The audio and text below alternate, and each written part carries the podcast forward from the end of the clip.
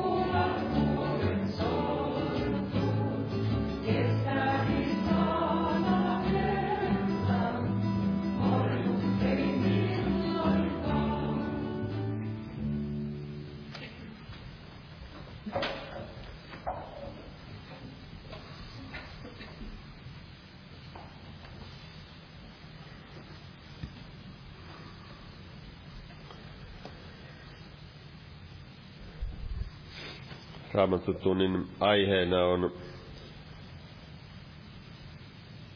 saarnaajan kirjan ensimmäisen luvun loppuosa. Luetaan täältä ensimmäisestä kuningasten kirjasta tähän alkuun kolmannesta luvusta.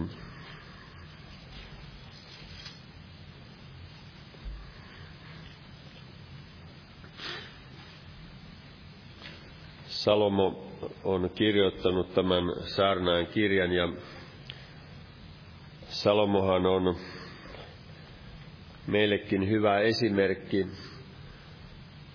monessa asiassa, mutta toisaalta hän on myös varoittava esimerkki, koska hän poikkesi Jumalan sanan selkeästä ilmoituksesta ja se johti hänet harhaan. Tässä me näemme Salomon mielenlaadun siinä kolmannessa luvussa jakeessa kolme sanotaan, ja Salomo rakasti Herraa ja vaelsi isänsä Daavidin käskyjen mukaan. Kuitenkin hän uhrasi ja suitsutti uhri alttarilla, uhri kukkuloilla.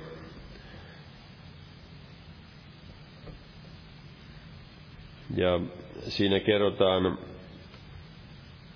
kuinka Herra ilmestyi Salomolle unessa ja sanotaan siinä jakeessa viisi, että Kideonissa Herra ilmestyi Salomolle yöllä unessa ja sanoi, Jumala sanoi, ano mitä tahdot, että minä sinulle antaisin.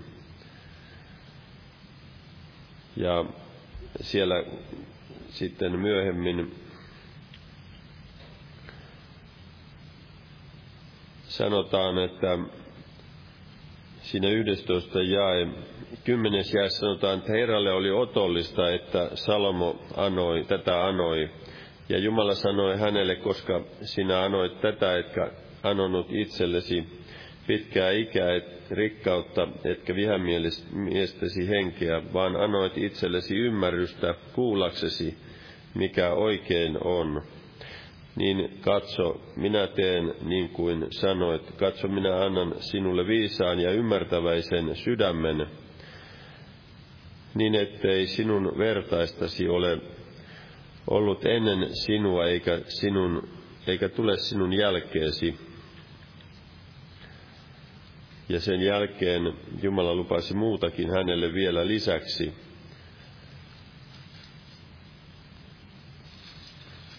Täällä 11. luvussa ensimmäistä kuningasten kirjaa siinä sanotaan, että viidennessä jakeessa, että niin Salomo lähti seuraamaan Astartea sidonilaisten jumalatarta – ja Mignonia ammoninaisiljetystä. Ja Salomo teki sitä, mikä oli, on pahaa Herran silmissä, eikä uskollisesti seurannut Herraa niin kuin hänen isänsä Daavid. Ja vaikka Salomo sai viisauden, hän oli viisaampi kuin kukaan ennen häntä ja hänen jälkeensä, mutta kuitenkin hän poikkesi Jumalan selkeästä ilmoituksesta. Ja siinä jakessa yhdeksän sanotaan, niin Herra vihastui Salomoon, koska tämän sydän oli kääntynyt pois Herrasta, Israelin Jumalasta, joka kahdesti oli ilmestynyt hänelle.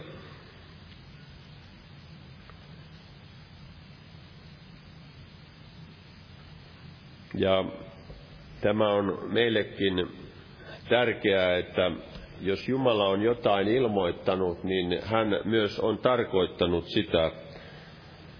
Ja jos me poikkeamme hänen ilmoituksestaan, niin silloin se ei ole Jumalalle otollista, niin kuin se ei Salomonkaan kohdalla ollut.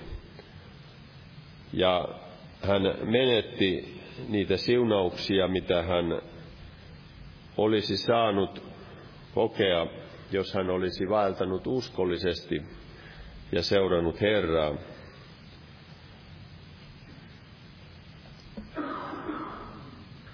Täällä on näitä esirukouspyyntöjä.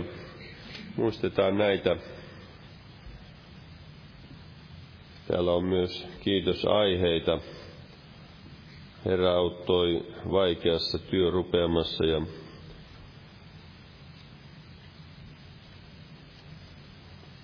tässä on useampiakin kiitosaiheitakin myöskin. Ja näitä, muistetaan näitä rukouspyyntöjä ja noustaan yhteiseen alkurukoukseen. Kiitos Herra, että saamme olla yhdessä koolla sinun sanasi ääressä ja Herra, sinä tahdot meille tänään puhua sanasi ja henkesi kautta.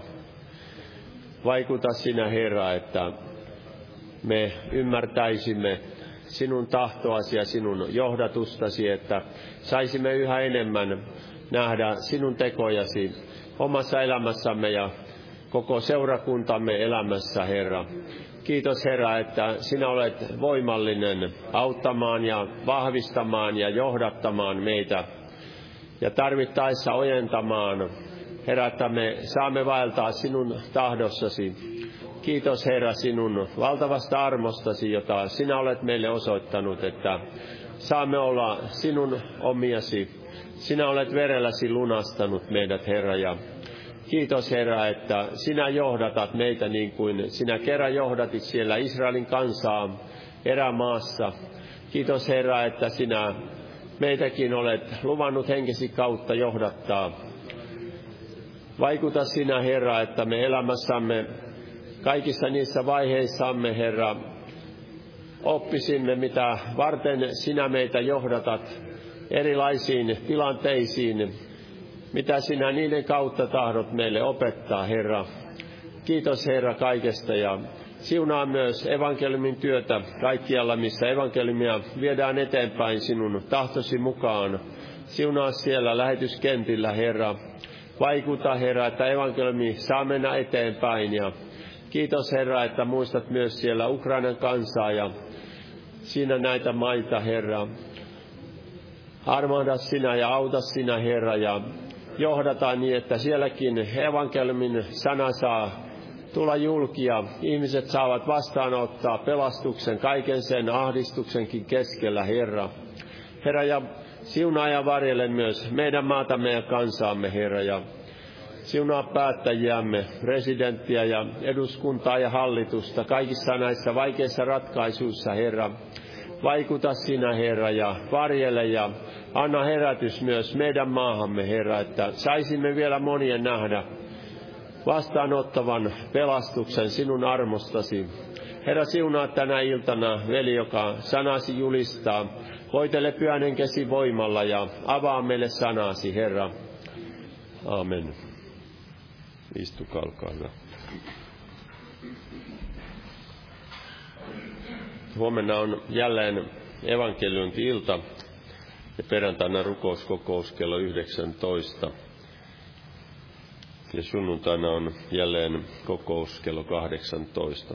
Tervetuloa näihin tilaisuuksiin. Ja lauletaan yhdessä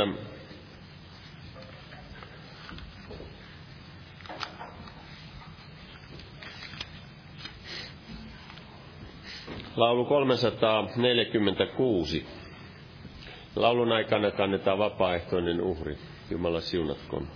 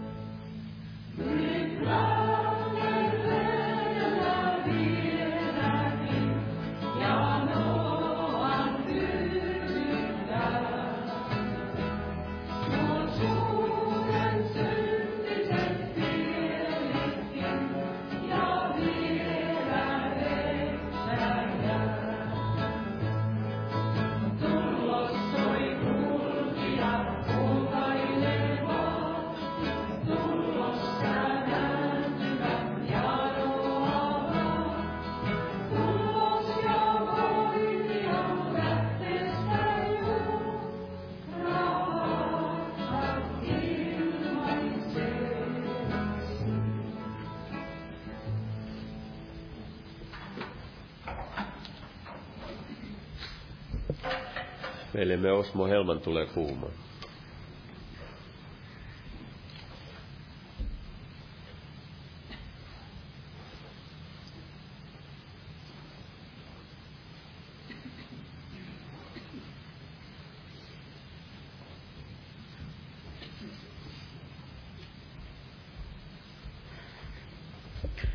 Joo, Jumalan rauhaa jokaiselle. Eli jatketaan jälleen tästä saarnajan kirjasta ja siksi luetaan nyt täältä ihan sen alusta.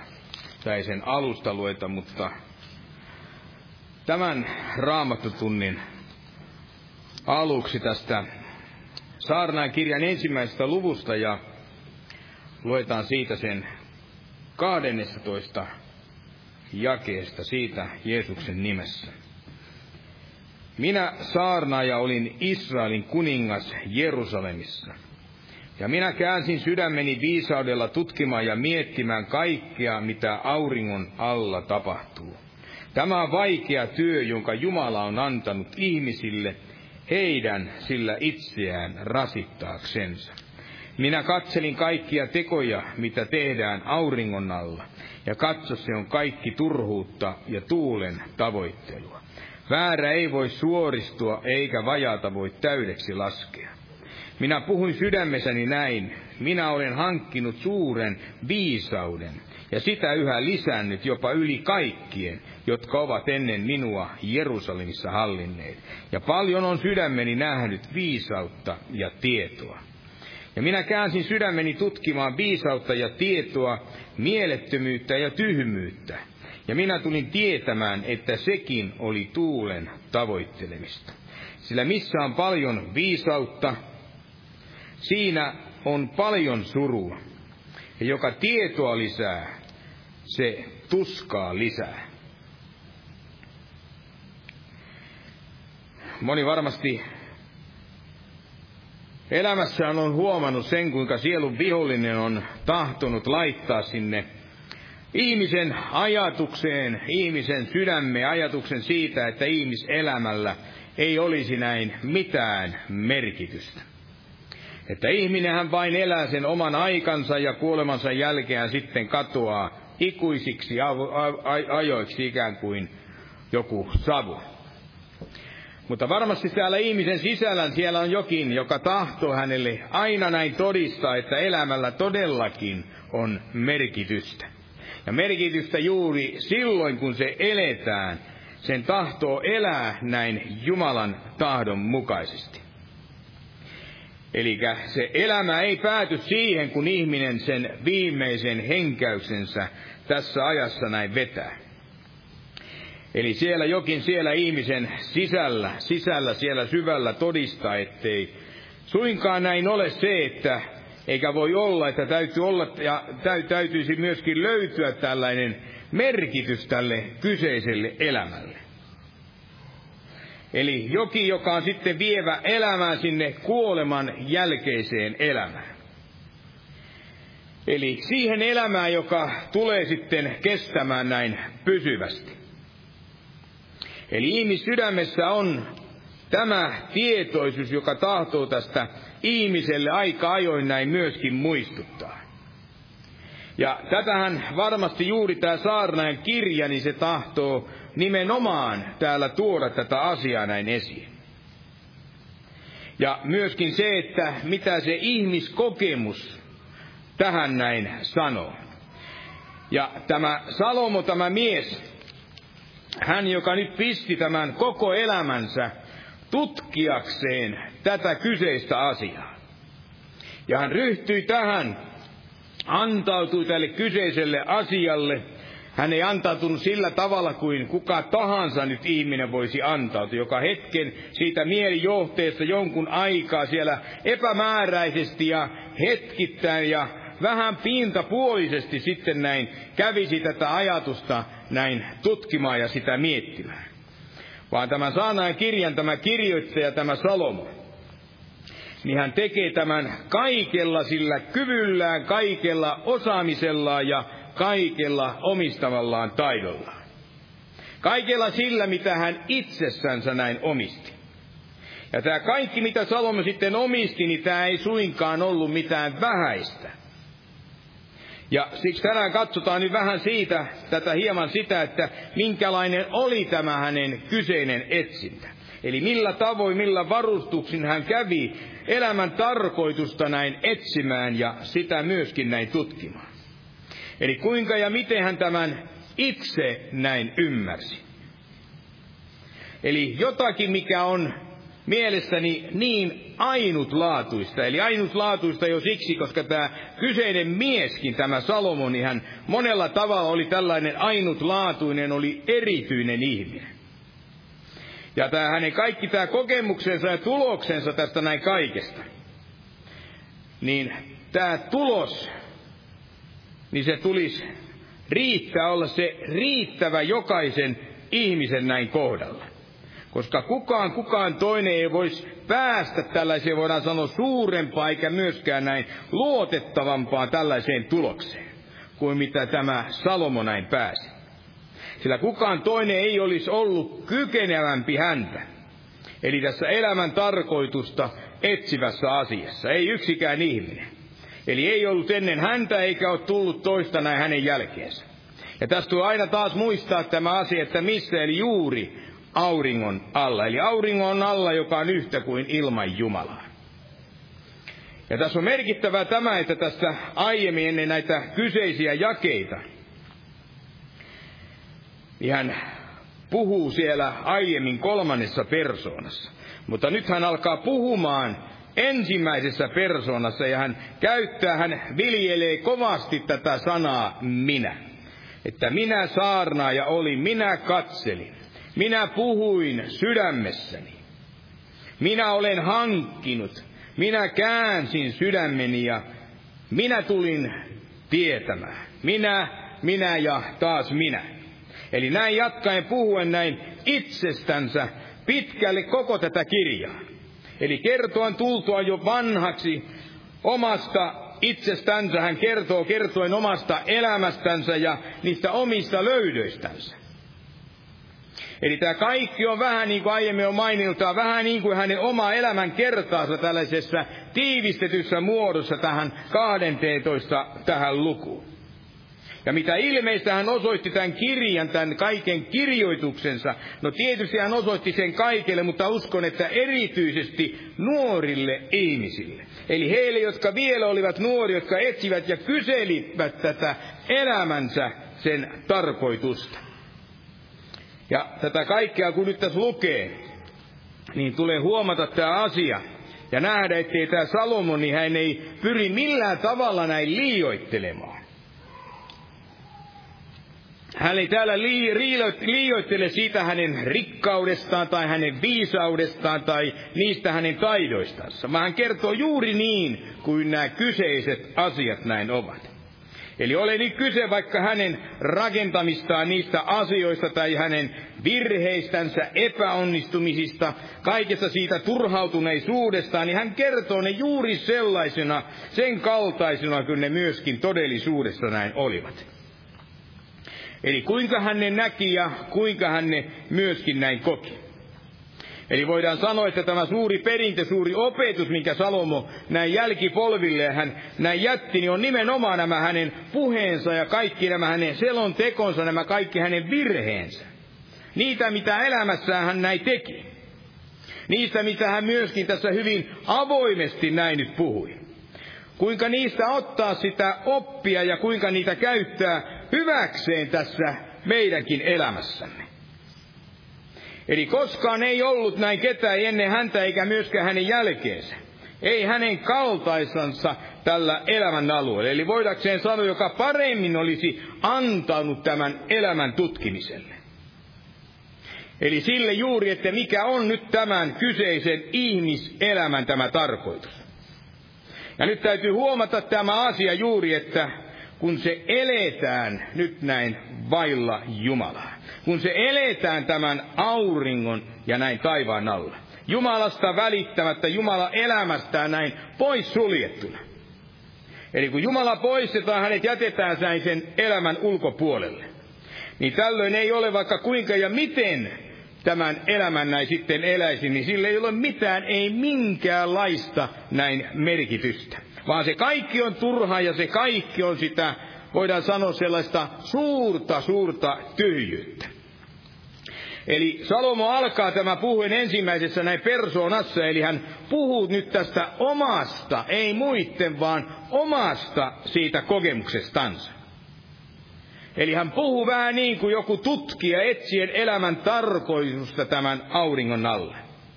Ja hän alkaa näin kertomaan tästä, mitä oli jo, tai oli tämä, tämä kaikki hänen elämänsä, se mikä hän oli sitten myöskin näin päätyvä. Eli tässä ei ole kyse mistään omasta itse keskeisestä elämästä ja sen kertomisesta, vaikka hän monesti nyt käyttää ja hän puhuu nimenomaan näin itsestänsä, että minä katselin ja minä puhun ja tein näin sitä. Eli hän aloittaa nyt näin sanomalla tässä jakeessa 12, että minä saarnaaja olin Israelin kuningas Jerusalemissa.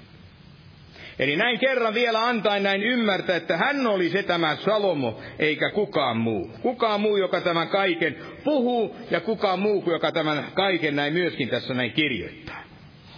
Eli siellä tässä kirjan ensimmäisen jakeen kohdalla, jos näin muistamme, niin me katsomme sitä, että ketkä näistä aiemmista kuninkaista olisi voinut olla tämän kyseisen kirjan näin kirjoittaja, tämä henkilö. Ja itse asiassa vain kolme kolme kuningasta, Saul, David sekä myöskin Salomoni, he olisivat ainoat, jotka olivat ja hallitsivat näin koko sitä Israelia. Ja Saulhan ei tietenkään voi olla tämä kyseinen kuningas, koska hän ei ollut tämän Davidin poika. Eikä käy tähän myöskään itse tämä David, joten ainoaksi vaihtoehdoksi näin käy. Se kelpaa tämä kyseinen Salomo. Ja kaikki ne hänen jälkeensä tulleet, ne tulleet ja olleet kuninkaat, niin nämä myöskään ei tähän kuvaukseen näin sovellu. Koska Salomon jälkeen Israelin tämä valtakunta se jakautui näin kahteen osaan. Rehabian Salomin poika, joka ei tahtonut antaa sitä helpotusta näin Israelin kansan sen taakan kantamisessa. Niin sai aikaan sen, että Israelin valtakunta se näin jakaantui sitten näin kahtia. Ja tämä kaiken lisäksi, miksi myöskin tämä Salomo se käy suunnattomasti, se sopii tähän kuvaukseen, tähän kirjoittajaan on juuri se, että hän oli rikkauksiltaan ja myöskin viisauksiltaan niin ääretön, josta tässäkin tästä kirjoittajasta näin puhutaan. Eli sen tähdetään Salomon, hän on se ainut, joka sopii täydellisesti, mitä tulee tähän saarnaan ja tähän niin kutsuttuun tähän koheletin tähän kuvaukseen. Ja tähän tahdon vielä huomauttaa sellaisen asian, eli teroittaa nyt tätä seikkaa, että kun me tätä saarnaa ja kirjaa nyt näin luemme, niin me luemme sitä siitä, siltä näkökannalta, kuin tämä kirjoittaja sen on näin kirjoittanut. Eli tämä hänen näkökantansa tässä kaikessa on ilman Jumalaa. Taivaan alla, taivaan alla, joka sitä kuvaa ja siitä kertoo ja joka mainitaan kaikkiaan jopa 29 kertaa tässä kyseisessä kirjassa. Eli ihminen, joka monilla eri tavoilla pyrki tämän auringon alla näin löytämään sitä onnea, löytämään tätä tarkoitusta tästä elämästä. Eli tämä ei ole varmasti miksikään muuksikaan muuttunut tänäkään aikana päivänä. Eli moni ajattelee tänäkin aikana, että löytämällä nyt sen kaiken tiedon, taidon ja kaiken sen tuntemisen, niin näiden kautta voidaan sitten tämän elämänkin tarkoitus, se onnellisuus ja kaikki mikä siihen kuuluu ja piilee, niin kaikki se sen myötä tulee näin löydetyksi.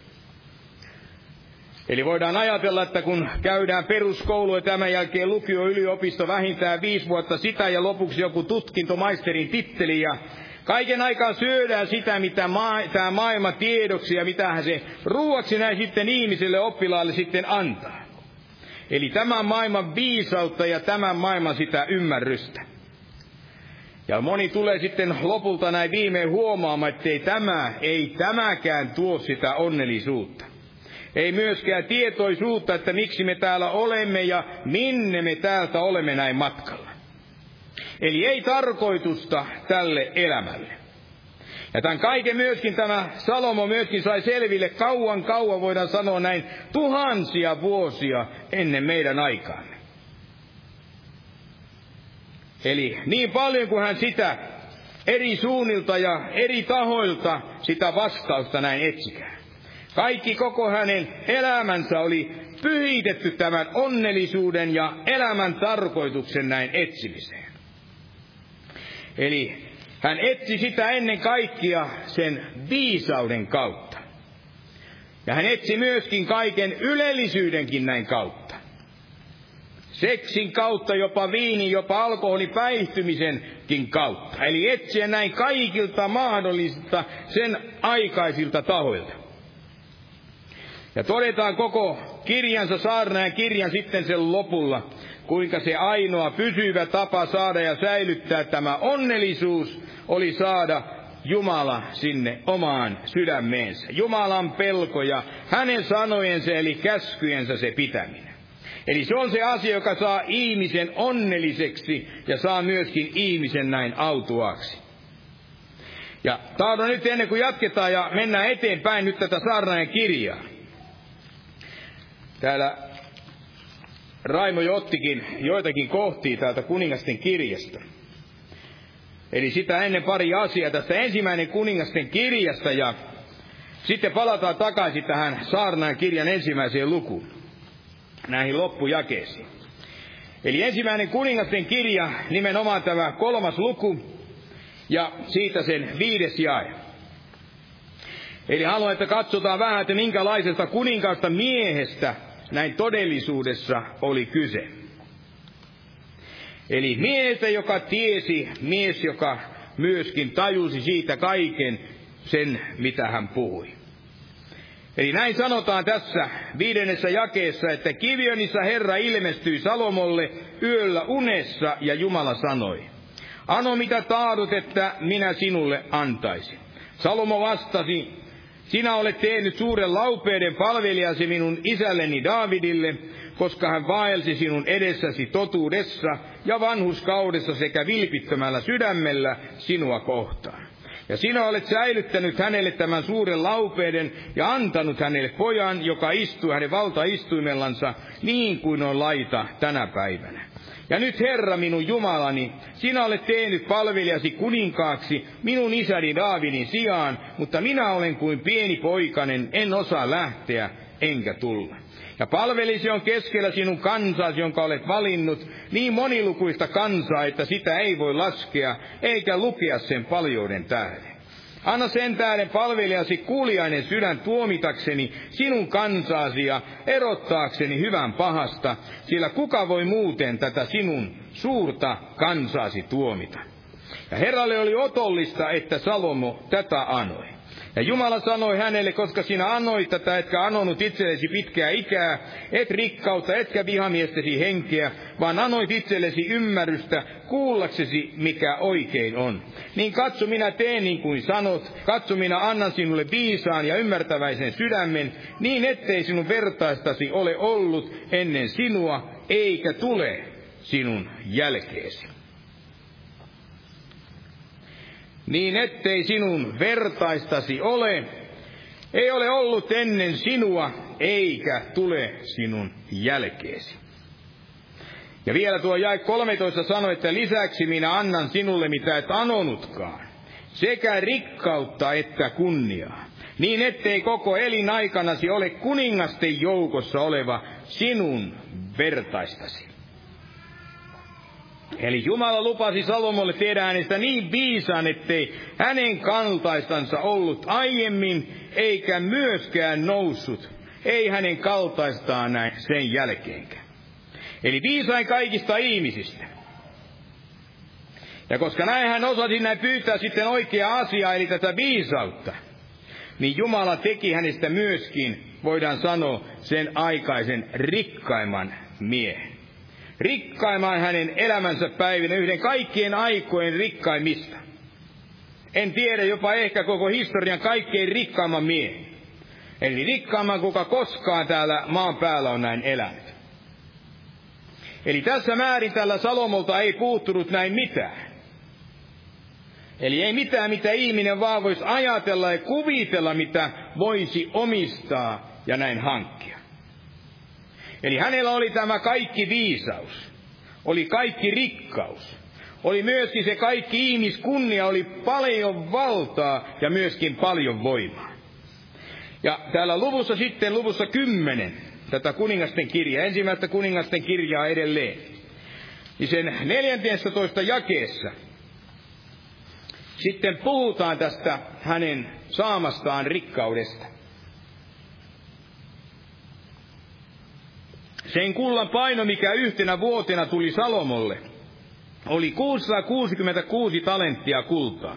Paitsi mitä tuli kaupan, kaupan, kauppamiehiltä ja kaupustelijan kaupan teoista ja kaikilta Erevin kuninkailta ja maan käskyn haltioilta. Ja kuningas Salomo teetti pakotetusta kullasta 200 suurta kilpeä ja käytti jokaiseen kilpeen 600 sekeliä kultaa ja pakotetusta kullasta 300 pienempää kilpiä, ja käytti jokaiseen kilpeen kolme miinaa kultaa. Ja kuningas asetti ne Libanonin metsätaloon, Libanonin metsätaloon. Vielä kuningas teetti suuren norsulluisen valtaistuimen ja päällysti sen puhdistetulla kullalla. Ja valtaistuimella oli kuusi porrasta, ja valtaistuimen selusta oli ylhäältä pyöreä. Istuimen kummallakin puolella oli käsinoja ja kaksi leijonaa seisoi käsinojain vieressä. Ja kaksitoista leijonaa seisoi siinä kuudella portaalla kummallakin puolella. Sen kaltaista ei ole tehty missään muussa valtakunnassa. Ja kaikki kuningas Salomon juoma-astiat olivat kultaa. Ja kaikki Libanon metsätalon astiat olivat puudasta kultaa. Hopeata ei siellä ollut, eikä sitä Salomon päivinä pidetty minkään arvoisena. Eli kullan paino 666 talenttia näin kultaa. Eli se kaikki, mikä yhtenä, yhtenä ainoana vuotena tuli näin Salomolle. Ja jossakin käännöksistä näin katsoen, niissä mainitaan, että oli tuotua tätä maksettua veroa hänelle tämä kaikki 666, se talenttimäärä tätä kultaa, joka vuosi. Ja jolle nyt erehdynyt yksi talentti, niin se on käsittääkseni noin 30-40 kiloa. Niin tällöin tämä Salomo sai veroina, pelkkinä veroina, joka vuosi jopa noin 25 000 kiloa näin puhdasta kultaa. Jokaisena vuotena, se mitä pelkästään näin veroina hänelle näin maksettiin. Ja jos tämä nyt sitten lasketaan tämän päivän arvon mukaan, niin tämä tekisi noin 250 miljoonaa euroa. Ja jos 24 karatin kulta, yksi grammaa 45 euroa, niin tuhat grammaa silloin näin 45 000 euroa. Ja tämä kaikki silloin tekisi yhteensä miljardin ja 125 miljoonaa. Yksi miljardi 125 näin miljoonaa. Eli jokainen vuosi tulisi veroina tämä. Jokaisena vuotena ihan pelkkänä veroina. Eli niiltä ihmisiltä, jotka olivat hänen valtakuntansa ja sen kaiken vallan siinä sen alaisuudessa. Ja tämän kaiken lisäksi, mikä tässä vielä tässä sitten katsotaan, niin voidaan tulla mahdollisesti tällaisenkin johtopäätökseen, että Salomo olisi voinut olla todellakin se maailman rikkain, kaikkien aikojen rikkain mies. Mielestäni hän olisi voinut taskurahallaan ostaa vaikka Bill Gatesin omaisuuden tai tämän, tämän Elon Muskin. Eli joka vuosinen luoksensa, kun tuli vielä niitä arvovaltaisia ihmisiä, ja tullakseen ja kuullakseen sitä Salomon viisautta.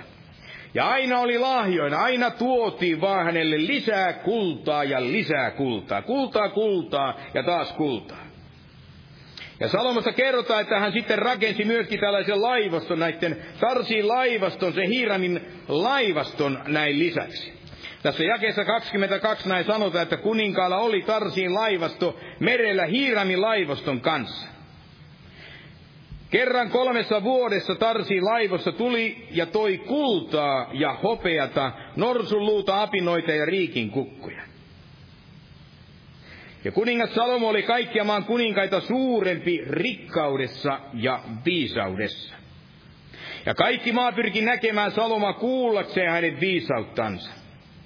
Viisautta, jonka Jumala oli antanut hänen sydämeensä. Ja he toivat kukin lahjansa, hopeaa ja kulta, kaluja, vaatteita, aseita, hajuaineita, hevosia muulle ja joka vuosi vuoden tarpeen. Eli kaikkialla oli kultaa. Kullasta oli valmistettu valta, istui patsaat, leijonat, kaikki patsaat, kaikki ne olivat kullasta. Eli ei ollut missään niin hulppeata sellaista valtaistuita kuin mitä Salomona, Salomolla oli, jossa hän istui. Astiat, kupit, lautaset, aseitit, atraimit, kaikki oli kultaa tämän miehen palatsissa ja kotona. Ja kaiken tämän, kun ajatellaan, että 40 sen vuoden aikana, mitä hän hallitsi, mitä Salomo Israelia hallitsi, niin siellä ei ollut, ei ollut ainuttakaan sotaa. Eli hän ei tarvinnut tuulata yhtäkään minuuttia jonkun sodan käyntiin tai sen rakentamiseen, kaiken sen suunnittelemiseen. Eli kaiken koko hänen elinaikanansa oli tuo rauha. Eli rauha, shalom, jota hänen nimensäkin tämä Salomo tarkoittaa. Ja juuri milloinkaan siellä aiemmin ei hänen jälkeensä ei tällaista ollut. Eli tämän kaltaista rauhan aikaa. Että sen hallitsija Israelissa, Juudeassa, kun olisi koko kuninkaallisen sen hallituskaikansa, niin olisi saanut elää näin pitkän ajan näin rauhassa. Eli tämän myötä hän kykeni siellä laittamaan, antautua tähän omistamaansa tähän tehtävään, eli löytää tämän elämän tarkoitus ja juuri se onnellisuus. Eli kenelläkään muulla ei ollut tämän kaltaista tätä asemaa, eikä sitä tilaa, ei mahdollisuutta kuin mikä oli tällä Salomolla. Eli hänen resurssinsa ja varansa olivat mahtavimmat kuin kenelläkään hänen edeltäjänsä tai hänelle, joka tulisi hänen jälkeensä. Ja se loppulauselma sitten tästä kaikesta, kaikesta siitä tekemästään, kaikesta tästä tutkimastaan. Kaikelle tälle huolimatta, että hän oli viisain, hän oli rikkain, omasi enemmän resursseja ja varoja ja näitä kaikkia mahdollisuuksia. Ja oli valtaa ja oli sitä voimaa. Mutta tästä kaikesta siitä korkeasta asemasta, näistä kaikista, mitä hänen käsissään näin oli, niin huolimatta tästä kaikesta, niin hän ei sitä vastausta löytänyt. Ei löytänyt tämän taivaan ja tämän auringon näin alla. Ja siksi varmasti ei yhdenkään ihmisen, varsinkaan uskovaisen, niin hänen ei tulisi yrittää, hänen ei tulisi toistaa tätä, mitä tämä Salomo elämänsä päivinä näin teki. Ja se on syy on siinä, koska mekään emme voi sitä näin, näillä keinoilla ja näillä tavoilla näin myöskään löytää. Ja siksi on hyvä näin luottaa siihen, mitä tämä Salomo siellä sanoi. Siksi on myöskin hyvä luottaa siihen, mitä Raamattu sanoi ja tahtoo meille tästä asiasta näin puhua.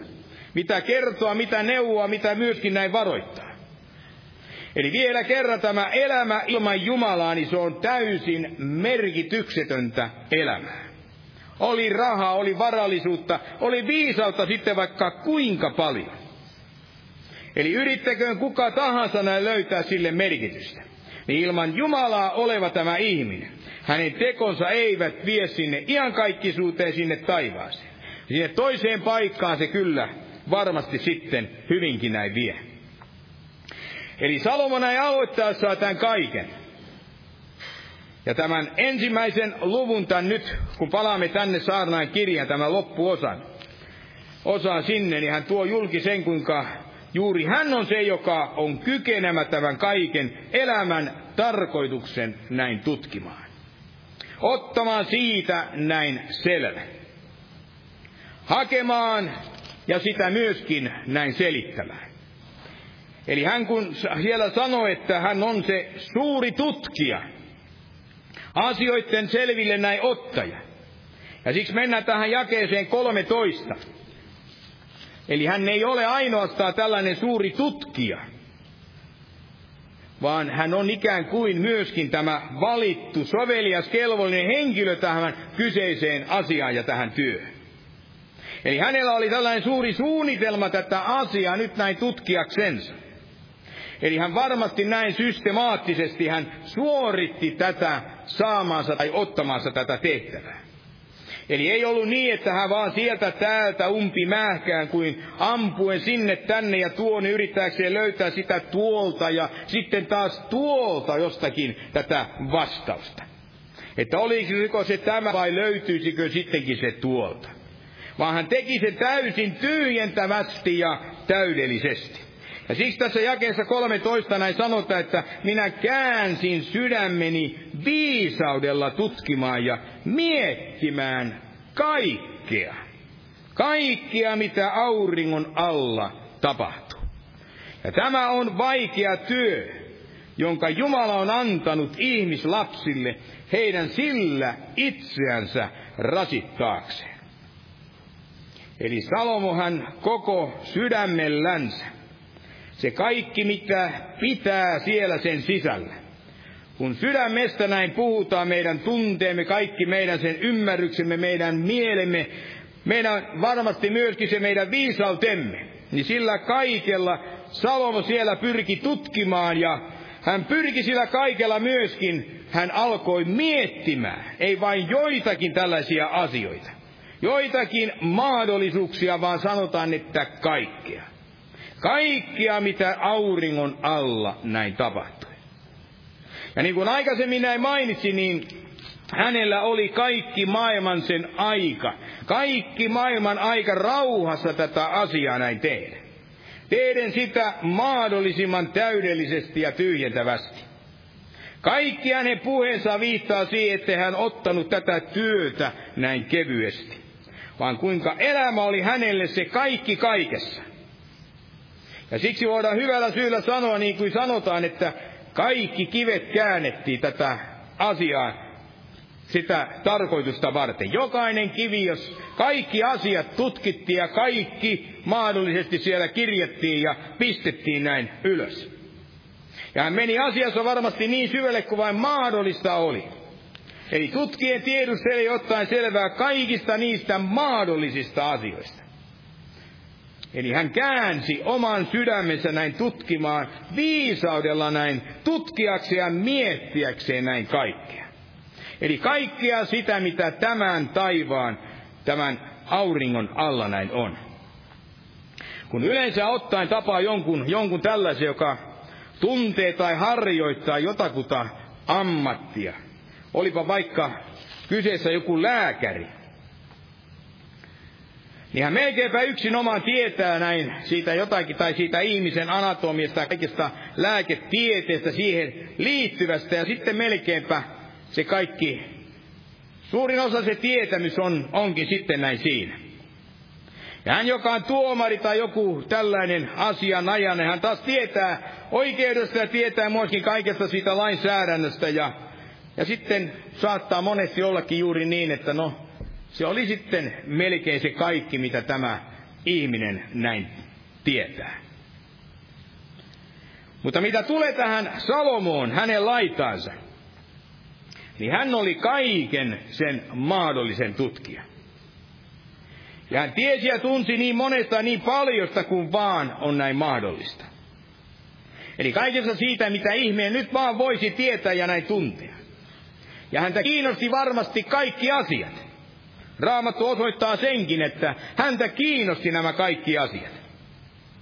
Eli hänen etsinsä oli samanaikaisesti, voidaan sanoa sellaista hyvinkin tällaista tulista ja kiihkeä, kuin että se oli myöskin laaja ja avara.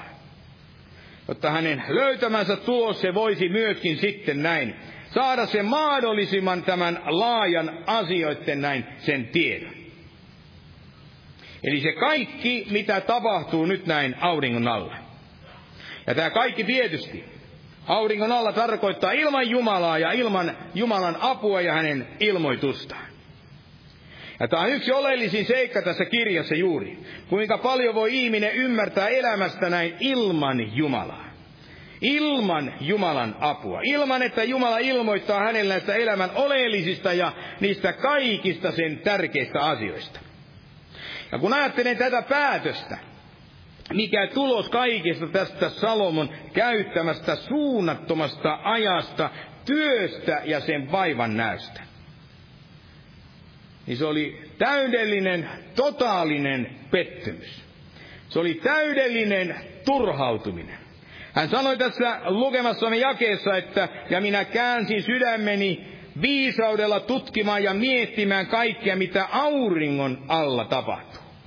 Tämä on vaikea työ, jonka Jumala on antanut ihmislapsille heidän sillä itseänsä rasittaakseen. Joissakin käännöksissä sanotaan, että työläs tuskallinen työ. Eli se ei ole ainoastaan jotakin raskasta ja rasittavaa työtä, vaan joka johtaa tällaiseen suureen pettymykseen, turhautuneisuuteen. Ja tämä jae 14 sitten jatkaa sanomalla, että minä katselin kaikkia tekoja. Mitä tehdään auringon alla ja katso, se kaikki on turhuutta ja tuulen tavoittelua. Eli toisin sanoen se on murhetta ja tuskaa, se on kärsimystä ja vaivaa. Ja se on tätä sen tuulen perässä näin juoksemista. Eli on vähän niin kuin joku juoksisi ottaakseen pyrkiäkseen saamaan näin tulta kiinni. Eli asia, joka on täysin mahdotonta ja asia, joka on täysin naurettavaa. Ihminen, joka juoksee sinne tänne edes takaisin ja pyrkii saamaan näin tulta kiinni. Ja ihmeellistä mielestäni tässä asiassa on tämä, että hän on Jumala, joka on antanut näin ihmisille, ihmislapsille tällaisen tämän vaikean työlään ja tämän tuskallisen työn. Eli kun sanotaan tässä jakeessa 13, että tämä on vaikea työ, jonka Jumala on antanut ihmislapsille, heidän sillä itseään rasittaakseen. Eli Jumala on antanut ihmiset tämän työn ja tämän tehtävän että ihmiset etsisivät, että ihmiset ymmärtäisivät, mitä auringon alla näin tapahtuu. Mitä tapahtuu, kun ihmiset elävät näin vailla Jumalaa? Kuinka se elämä on, se on turhuutta. Eli löytäkseen sieltä onnellisuutta ja elämän tarkoitusta, kun tavoittelisi, kun juoksisi sen tuulen perässä. Ja pyrkisi saamaan sen kiinni sillä tavalla jotenkin otteeseensa.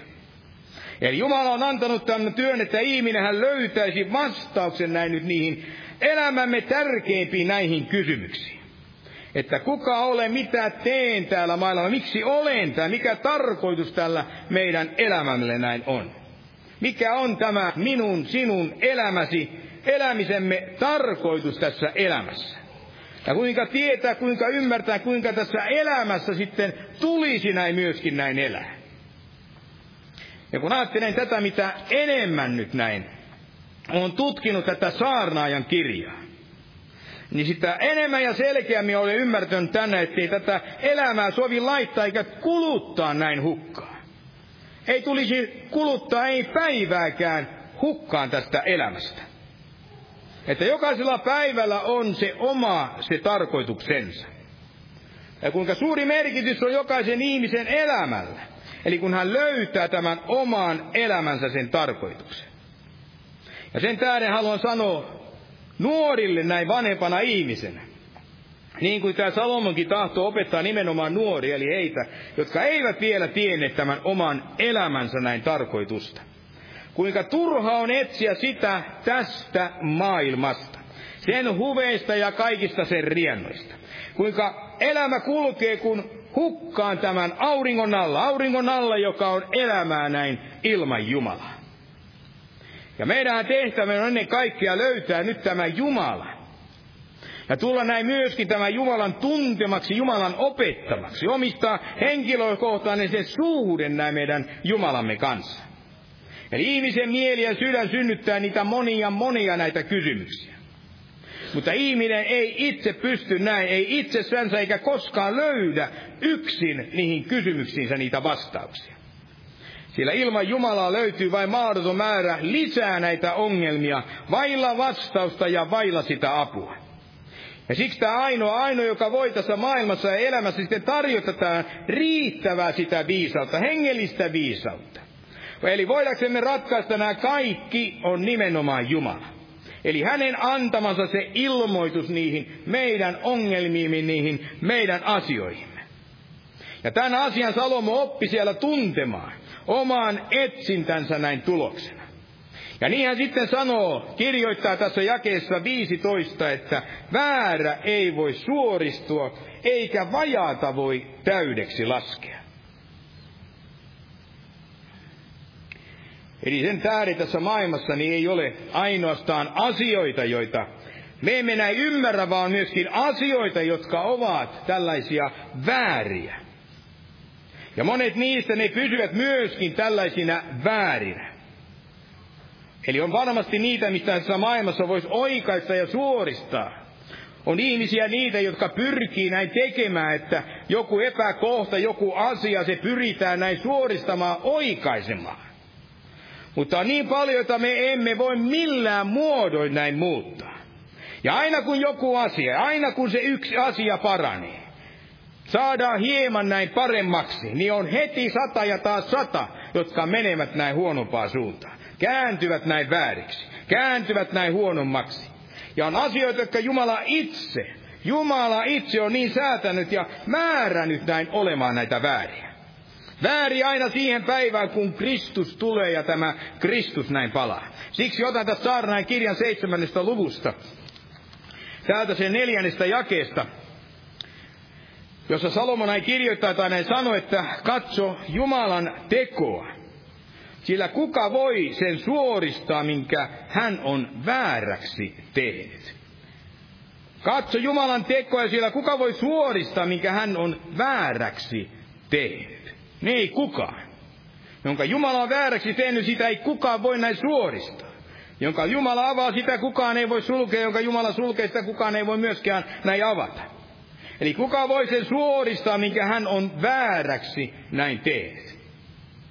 Ja tämähän on varmasti juuri ymmärrä näitä osa sitä kirousta, Jumalan kirousta ihmisen näin lankemuksen ja sen kaiken synnin seurausta. Väärä ei voi siksi suoristua, eikä vajaata voi näin täydeksi laskea. Mutta tässä kaikesta huolimatta, tämä Salomo ei tahtonut antaa näin periksi tässä asiassa etsiessään tätä ymmärrystä, tätä elämän tarkoitusta.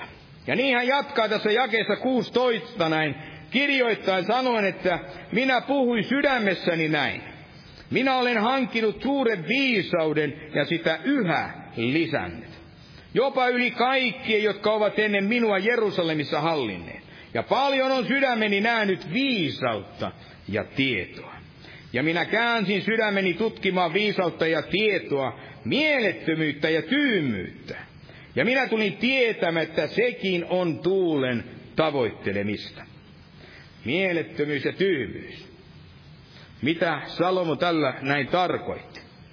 Niin kuin Raamattu sanoo, todellisesta, siitä todellisesta viisaudesta, viisaudesta, että Jumalan pelko, se on se viisauden alku.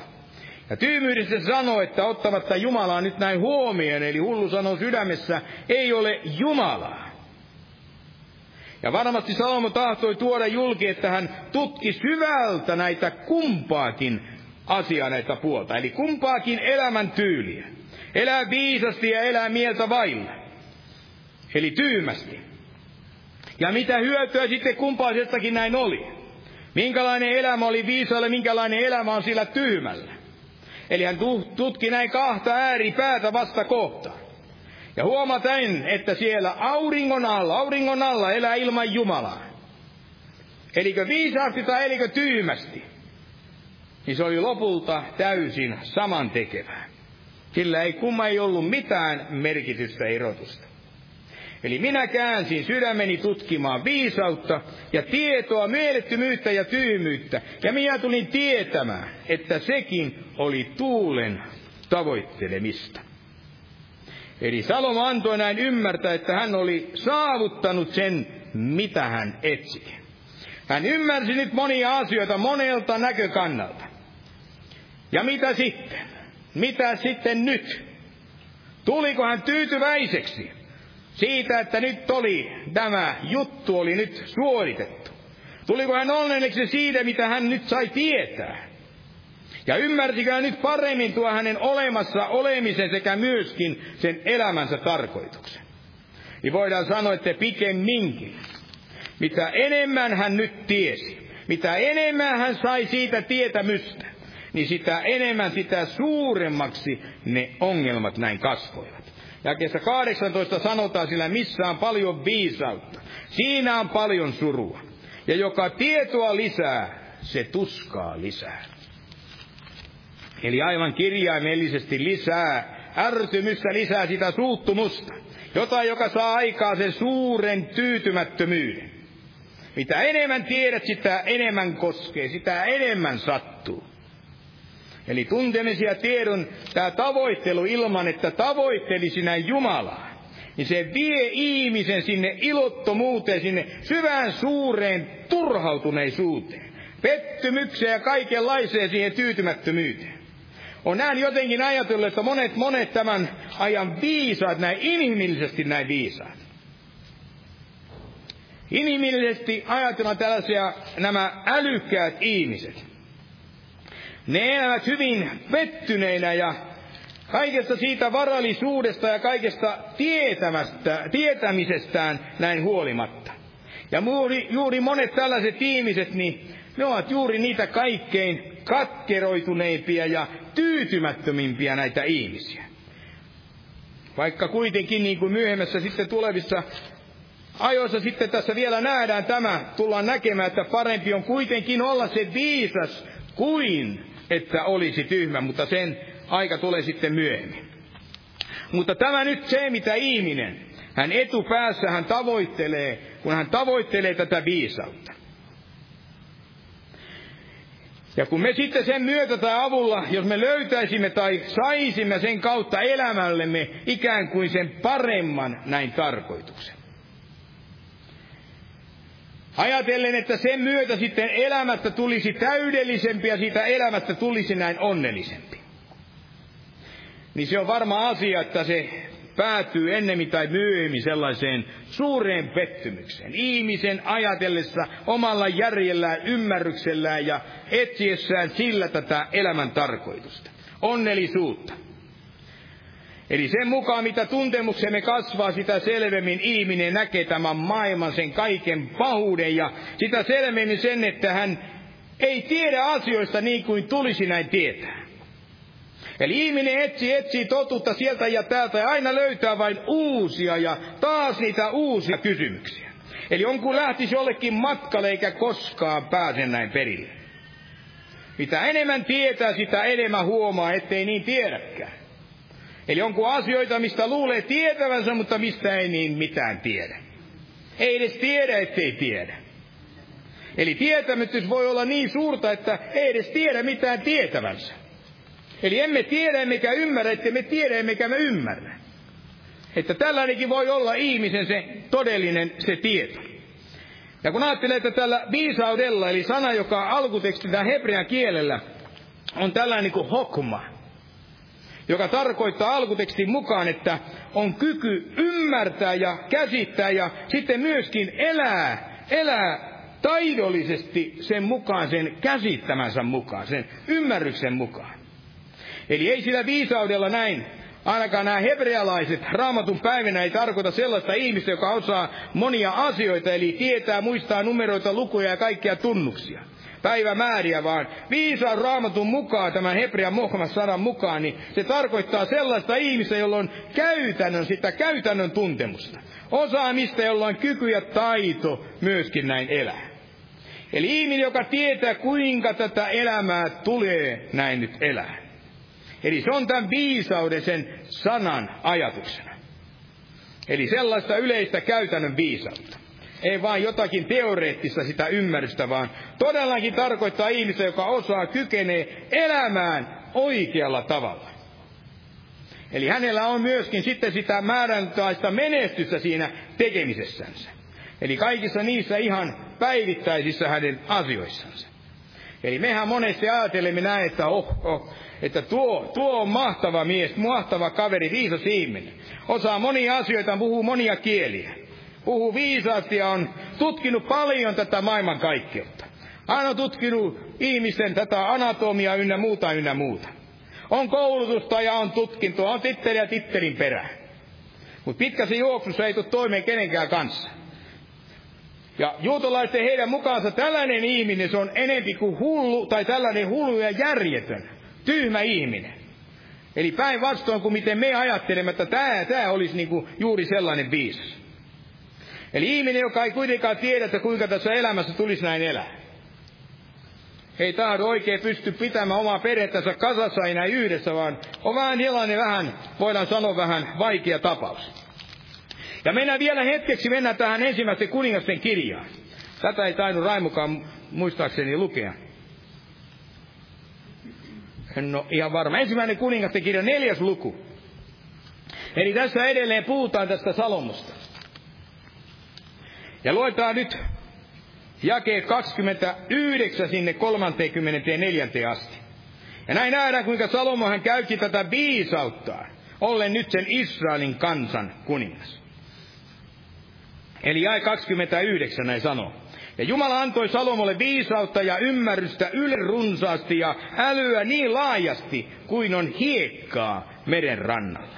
Niin, että Salomon viisaus oli suurempi kuin kaikkien idän miesten ja kaikkien egyptiläisten viisaus. Hän oli viisaampi kaikkia ihmisiä viisaampi kuin esarilainen Eetam ja Haiman. Heeman. Kalkol ja Darda.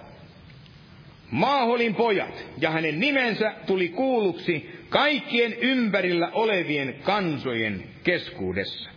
Ja Salomo sepitti kolme tuota sananlaskua ja hänen laulujensa oli tuhat viisi. Me tunnemme vaan tämän laulujen laulun.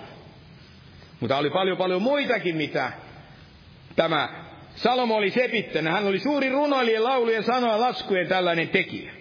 Ja 33 sanoja hän puhui puista, Libanonin setripuusta, alkaen isoppiin asti, joka kasvaa seinän vieressä. Hän puhui myös karja eläimistä, linnuista, matelioista ja kaloista. Ja Salomon viisaalta tultiin kuulemaan kaikista kansoista, kaikkien maan kuninkaiden luota, jotka olivat kuulleet hänen viisaudestansa.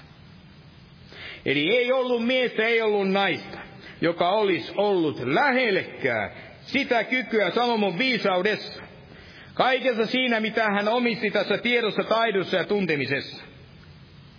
Ja kyllä hän itsekin tämän asian siellä tiesi ja tunsi. Ja siksi hän päätti laittaa käyttöön tämän suunnattoman kykynsä tämän kapasiteettissa. Eli tietääkseen tämän elämänsä tarkoituksen sen kaikilta näin aloilta. Eli hän oli kykevinen ihminen tutkimaan ja etsimään sitä elämän tarkoitusta.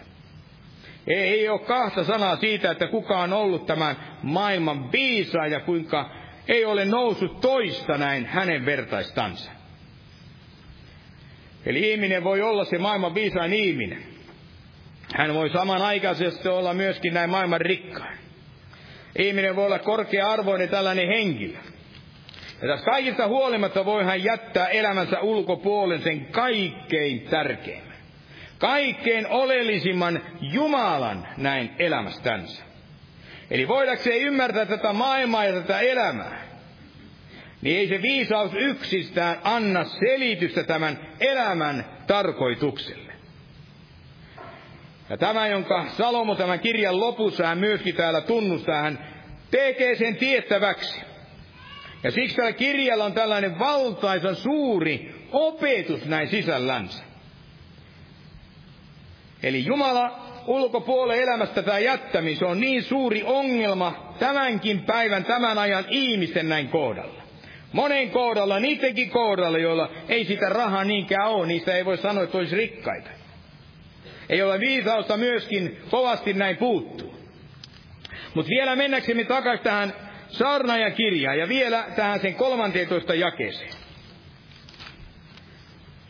13 jaki, joka sanoi, ja minä käänsin sydämeni viisaudella tutkimaan ja miettimään kaikkea, mitä auringon alla tapahtuu.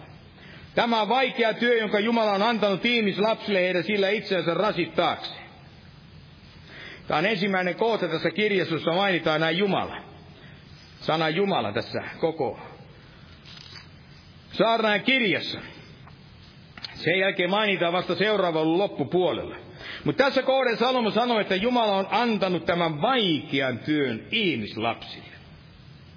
Eli siis minkä työn Jumala on ihmislapsille nämä antanut. Eli etsiä juuri sitä elämän tarkoitusta. Eli Jumala ei luonut meitä sellaisiksi, että olisimme vain huolettomia ja välinpitämättömiä elämästä ja kaikesta sen merkityksestä. Tietämättä, välittämättä siitä, että miksi me täällä ylipäätään näin ollaan. Ja minne me täällä ylipäätään aikana me sitten näin lähdemme. Minne menemme tämän kuoleman jälkeen. Ja siksi niitä kysymyksiä aika ajoin, niitä nousee sinne ihmisen sydämeen. Eli kysymään näitä tarkoituksen mukaisia, juuri tämän kaltaisia kysymyksiä. Ja itse muista pienenä poikana, en tiedä, että olinko edes kymmenen vanhaa.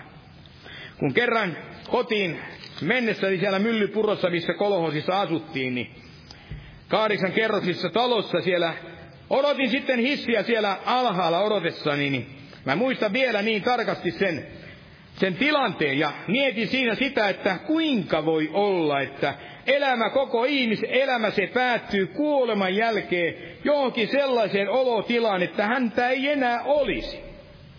Ja se oli mielestäni niin kauhistuttava ajatus, että ei enää ole. En halunnut uskoa, että kuoleman jälkeen ei olisi enää näin mitään. Ja siksi silloin tuolloin nousi tämmöinen kysymys, että miksi ylipäätään täällä olla ja minne olen tässä menossa. Ja tuossa iässä, kuin kuitenkin oli sellaista uskonnollista taustaa näin suvussa, niin tiesin, että taivaaseen ainakin tulisi näin päästä. Sinne tulisi olla se matka. Ja tämä kysymys, tämä käsitys, jonka Jumala on laittanut jokaisen ihmisen sinne sydämeen. Ja sanotaan, että se on vaikea tämä työ. Vaikea työ, jolla ihminen itseänsä näin rasittaa. Ja jollakin tapaa sitä ei voi jättää myöskään näin tekemättä. Eli sitä ei voi näin ohittaa. Ja jos ohittaakin, niin silloin se on todella huono tämä ratkaisu. Tällöin ihminen ei tule löytämään eikä pääsemään siihen elämänsä näin tarkoitukseen. Mutta se on vaikea tämä työ. Työ, joka on Jumalalta tullut. Jolla ihminen joutuu aikansa koko sitten pitkän ajan tai lyhkäisen ajan, mutta hän joutuu näin rasittamaan omaa itseänsä tällä näillä kysymyksillä. Ja se, joka ei taadu sitten nöytyä, kun ei taadu vastaanottaa Jumalan suunnitelmaa elämäänsä, niin, niin varmasti se tulee tuottamaan vielä enemmän sitä vaikeutta. Ja otan tästä saarnaajan kirjasta tällaisen kohdan. Kohta lopetetaan. Kolmas luku ja kymmenes jae. Kolmas luku kymmenes jae, joka sanoo, minä olen katsonut sitä työtä, minkä Jumala on antanut ihmislapsille. Heidän sillä itseään rasittaaksensa. Kaiken hän on tehnyt kauniisti aikanansa, myös iankaikkisuuden hän on pannut heidän sydämeensä. Mutta niin on, ettei ihminen käsitä tekoja, jotka Jumala on tehnyt, ei alkua eikä loppua. Eli tämä kohta täydentää hyvin sitä 13 jaetta. Eli Jumala on laittanut tämän iän kaikkisuuden sinne sydämiimme, että se kaikki pääty tähän, missä me olemme ja missä me sitten näin elämme. Eli on tämä kyseinen kaipaus, on tämä tunne ja olemus siellä meidän sisällämme, joka kaipaa jatkaa tätä elämää vielä tämän ajallisen sen elämänkin näin jälkeen. Että on olemassa meissä jokaisessa se jokin, joka jatkaa vaikka me kuolisimme. Että ei voi olla, että kaikki päätyisi kuin valot sammuttaisi ja sitten kaikki oli siinä, kun kuolema tulee. Mutta kaikista tästä huolimatta, vaikka tämä kaiken voimmekin hyvin tämän asian näin ymmärtää, niin emme silti tästä huolita. Me emme käsitä niitä kaikkia Jumalan tekoja, niitä kaikkia Jumalan suunnitelmia. Emme näin, niin kuin tässä sanotaan, emme alkua, emmekä näin loppua. Ja kun ajattelen sitä, kun ymmärrämme tämän Aadamin Eevan sen lankeemuksen, kun ihminen, kun hän päätti kääntää selkänsä näin Jumalalle, päätti kääntää selkänsä näin Jumalan käskylle, niin hän tällöin katkaisi suhteensa näin Jumalaa nousten kapinaan häntä vastaan.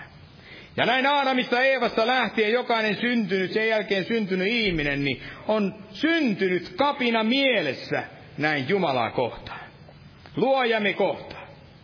Ja siksi tämän tähden on mahdotonta löytää se elämän tarkoitus niin kauan kuin olemme erossa ja olemme tällä tavalla, jos me elämme elämme erossa hänestä ja emme pääse millään tavalla näin yhteyteen enää hänen kanssaan.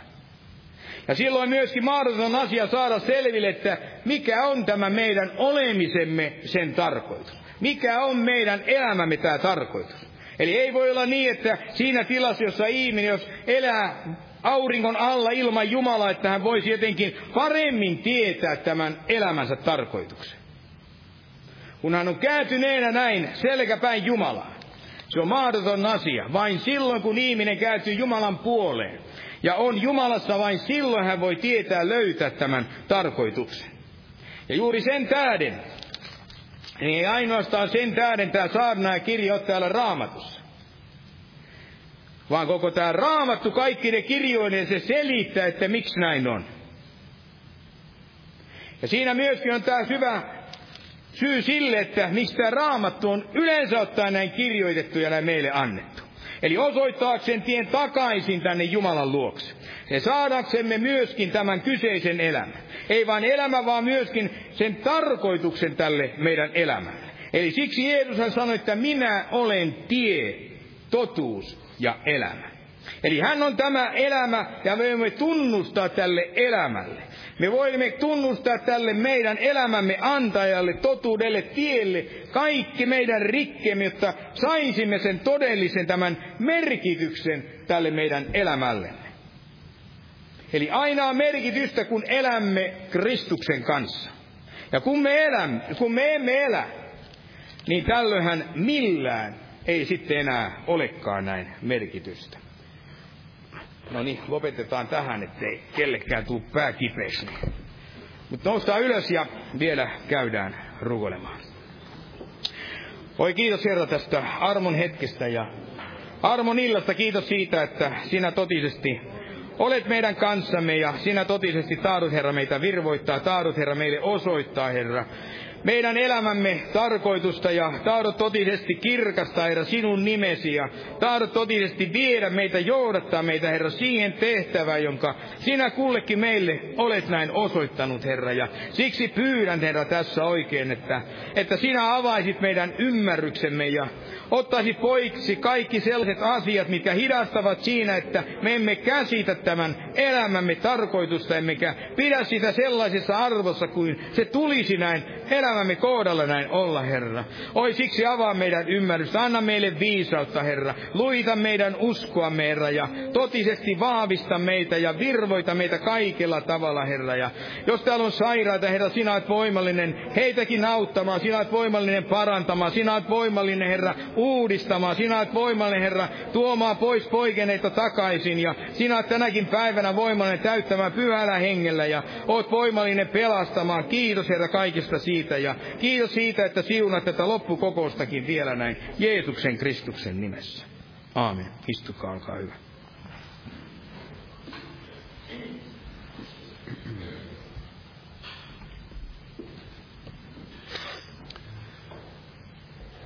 Ja lauletaan vielä yhdessä laulu 606.